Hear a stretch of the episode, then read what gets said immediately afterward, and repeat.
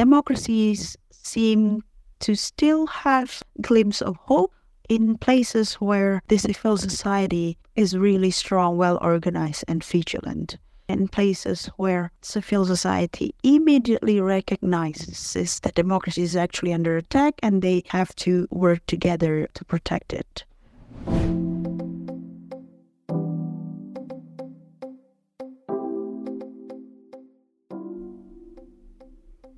Hi, welcome back to the second part of this episode of podcast Hubungan Internasional.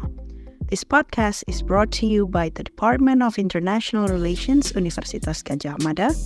I'm Ayu Diasti Rachmawati.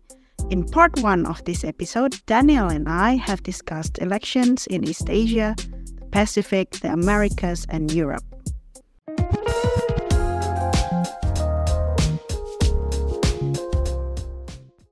What's going on in Africa? Thank you for asking about Africa, Daniel, because as many as 19 countries uh, there are having election this year. And some of these countries actually experienced coup before. So some of those elections uh, must be done this year as a part of a, a, a, pact during transition that at some point the military junta who um, carried out uh, the coup must help the transition to um, civilian rule. Uh, but then again, unfortunately, in some of this country as well, uh, mostly in the Sahel part of Africa or the western coast of Africa, some of these countries that experience coup, the military junta decided to to simply postpone the election for uh, you know for no reason and sometimes in a non-foreseeable future.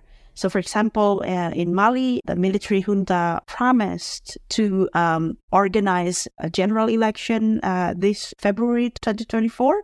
But last year, um, they simply said that they have to postpone the election because of technical problems. and when it comes to military junta, you really don't know what that technical problems mean, right? So that's uh, that's what happened there. Um, I also heard some alarming news um, about democracy in Senegal. It is very unfortunate because, as we all know, Senegal has been perceived as one of the strongest democracy in the region. It has been considered as one of the few consolidating democracies in Africa where um, political volatility and tensions seem to dominate the uh, political scene in, in the continent. But then I think it's around a week ago that the current president, President Macky Sall, decided to call off elections uh, just three weeks before it is held.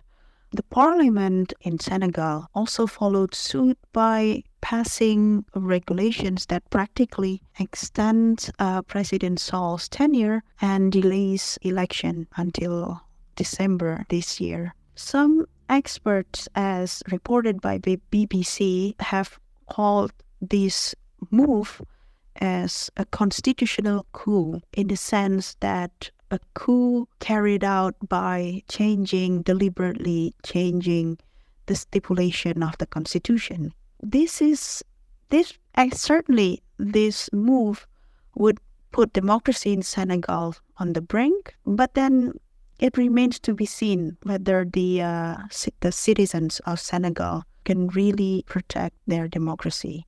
Before they managed to dodge President Sall's call for a third term, now, we also know that right after the parliament passed regulation postponing the election, a series of protests have been present in, in Senegal, led by uh, both the opposition and the civil society group. So, yeah, the presence of uh, protests resisting the attempt of the executive power to expand its authority is certainly an important pushback that, that we all would like to see.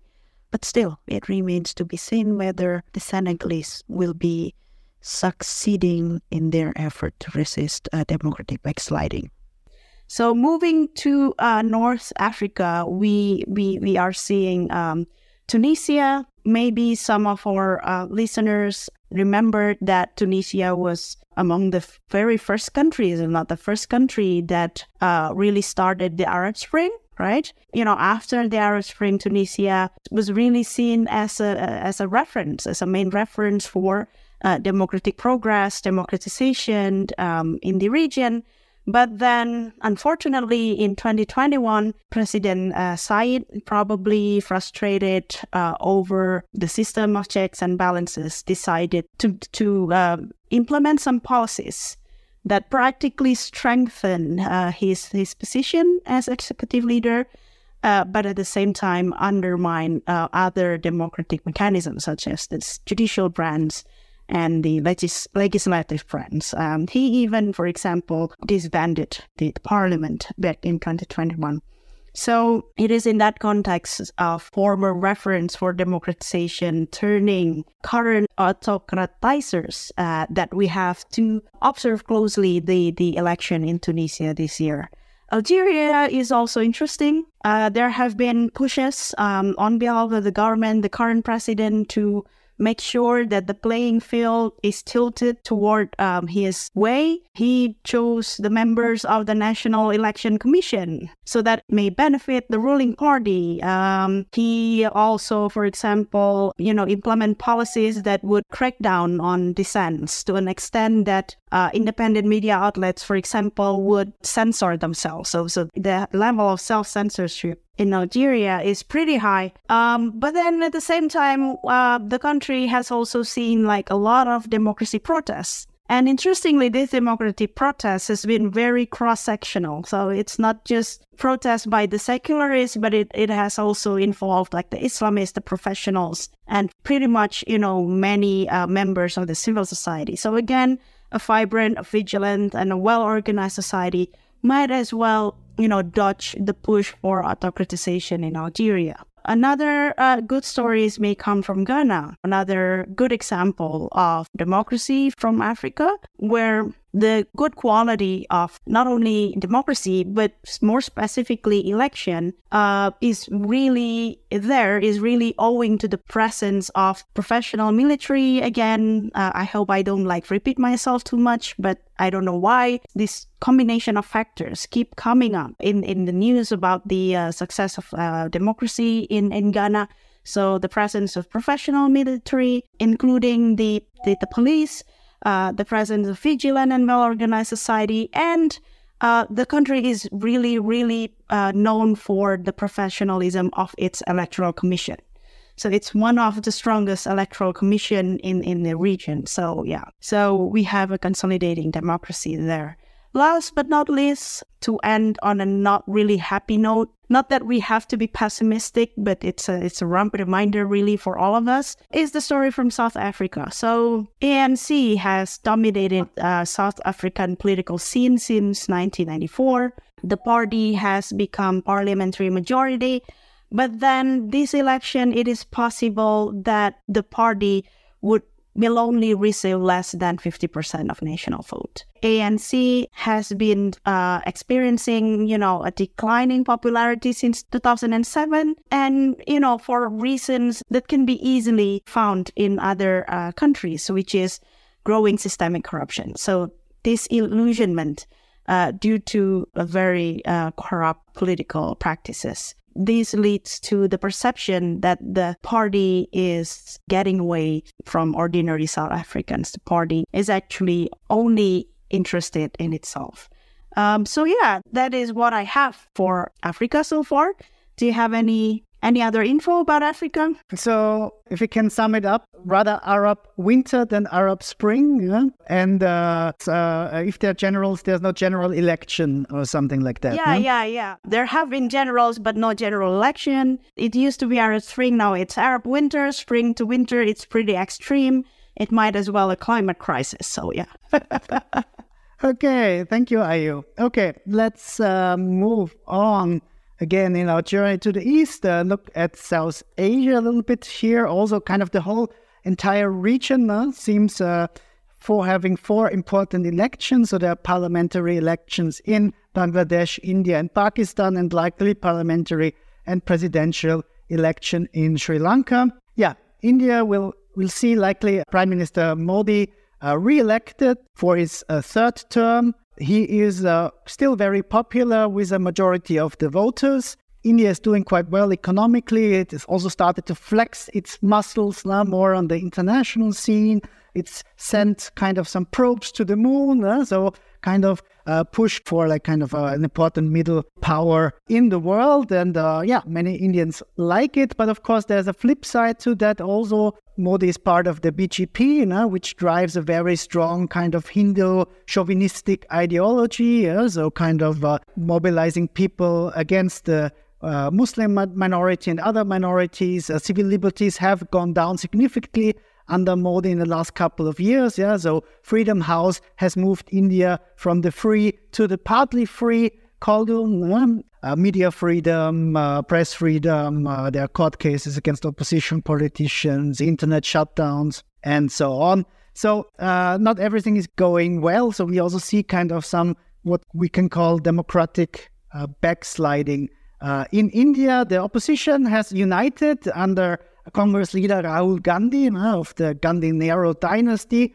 Uh, he is kind of trying to garner the opposition by kind of doing what Gandhi did. So he does like uh, huge marches, thousands of kilometers through the whole of India. Is now embarked on his second of these marches. If this is gonna uh, help kind of Congress and its allies kind of to uh, win the election is uh, everybody's guess. Uh, most likely, it's not going to be enough to stop Modi from getting a third term, from which many think that yeah, it might uh, kind of be very dangerous uh, for uh, the future of Indian democracy. Uh, Bangladesh already voted in January, uh, and like kind of here, uh, we really have kind of strong autocratization happening. So the Awami League basically has arrested or in house arrest the opposition leader, and opposition has boycotted the election. So they basically won a huge a majority again under their leader Sheikh Hasina. Uh, one Time magazine article actually had Bangladesh now a democracy rating which is lower than North Korea. I don't think that is uh, really true, but we can see definitely in which direction that trend is is going in Bangladesh. On the other hand, Bangladesh is doing economically quite well, so so it's kind of yeah uh, interesting uh, interesting development here. Uh, Pakistan, yeah, politics uh, remain quite messy. Uh, yeah, a lot of crises in Pakistan from impacts of climate change, extremism. You know, they just fired rockets with this, Iran and back, force and back, and the economy is not doing well. Inflation is high. Prime Minister Imran Khan, the former cricket player, uh, was arrested. They just got uh, indicted for like I think ten years, and there are more indictments coming. So basically, uh, he's not be able to run. On the other hand, the former Prime Minister Sharif, he was also in prison, indicted, in exile. He came back, his indictments have gone. So he is probably now the favorite kind of with his party to win the election. Benazir Bhutto's son is also running, uh, might be kind of uh, decisive on kind of which party can form a majority. But in the end, uh, the military will have kind of a veto on uh, most of the politics. And uh, yeah, we'll see how long kind of uh, any government can stay kind of in power in Pakistan. And maybe uh, what could be the bright spot in South Asia is uh, Sri Lanka.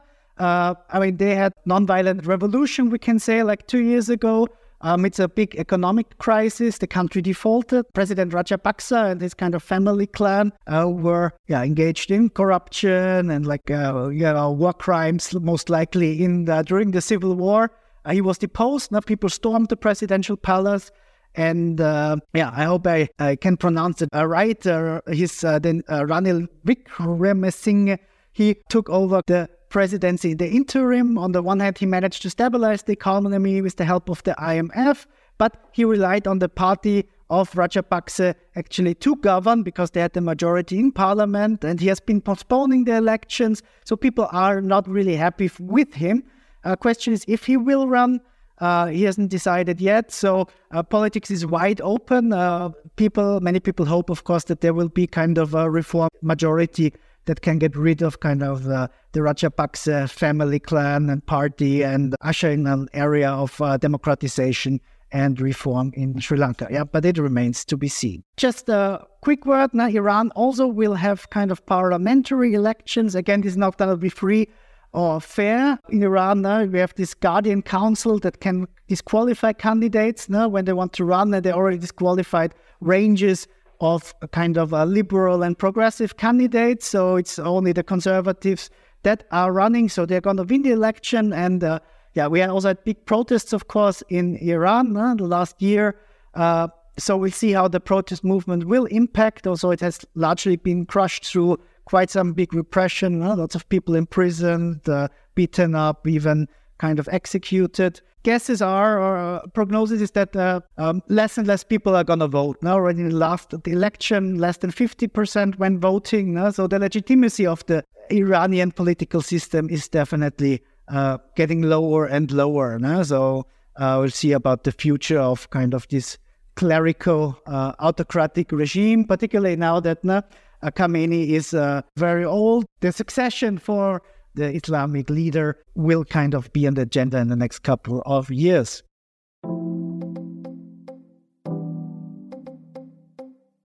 Yeah, so much uh, for our overview around the world. So what can we uh, what uh, conclusion is there any common themes we can identify about uh, all the elections i what uh, what points you would like to make also Matt, in line with uh, the garuda in the room or elephant in the room uh, the indonesian election yeah uh, they say you know comparing other countries um, are important so that we can learn more about ourselves right what's striking to me one is yeah of course um, now uh, the push for autocratization, so the move away from democracy, is, I don't know, more gradual in a way.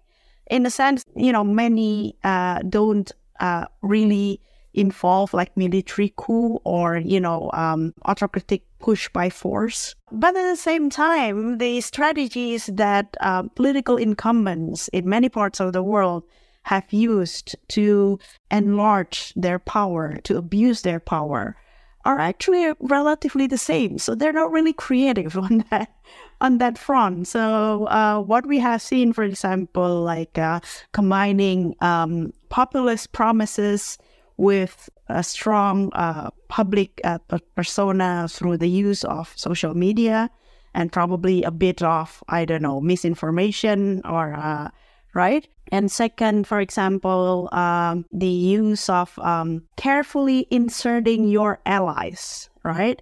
Uh, nominating your allies in uh, key, ideally independent state institutions like the judicial branch, the Supreme Court, the uh, Constitutional Court, the National Election Commission, um, in in order to um, boost the uh, uh, support for your own party or your own candidacy.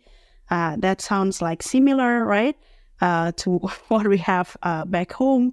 Uh, the use of, you know, national budget facilitated by your proximity to the incumbent uh, president, for example, is also there. The um, crackdowns of dissidents, of oppositions, uh, the censorship of media, like these are all the strategies that, you know, a lot of media um, have mentioned as the ways with which um, you know autocratizers are are trying to get elected. And we find i find this everywhere. Uh, it's not new it's systematic it's gradual but it's also like the strategies are the same. So we have to learn from that i think.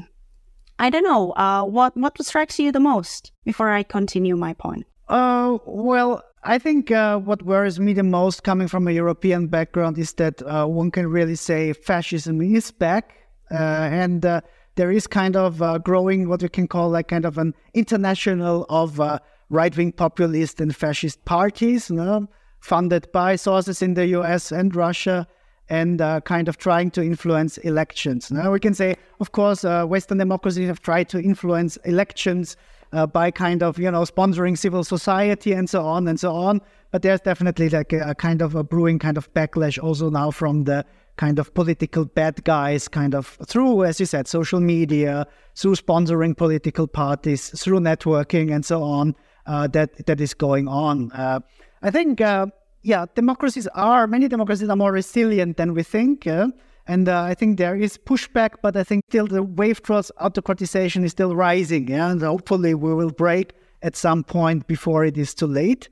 Uh, I think also important to say, as it's clear, elections do not make democracies. No? So there's a lot of elections that are in no way kind of uh, democratic. No? So you need good elections to be a democracy. No? So that's important.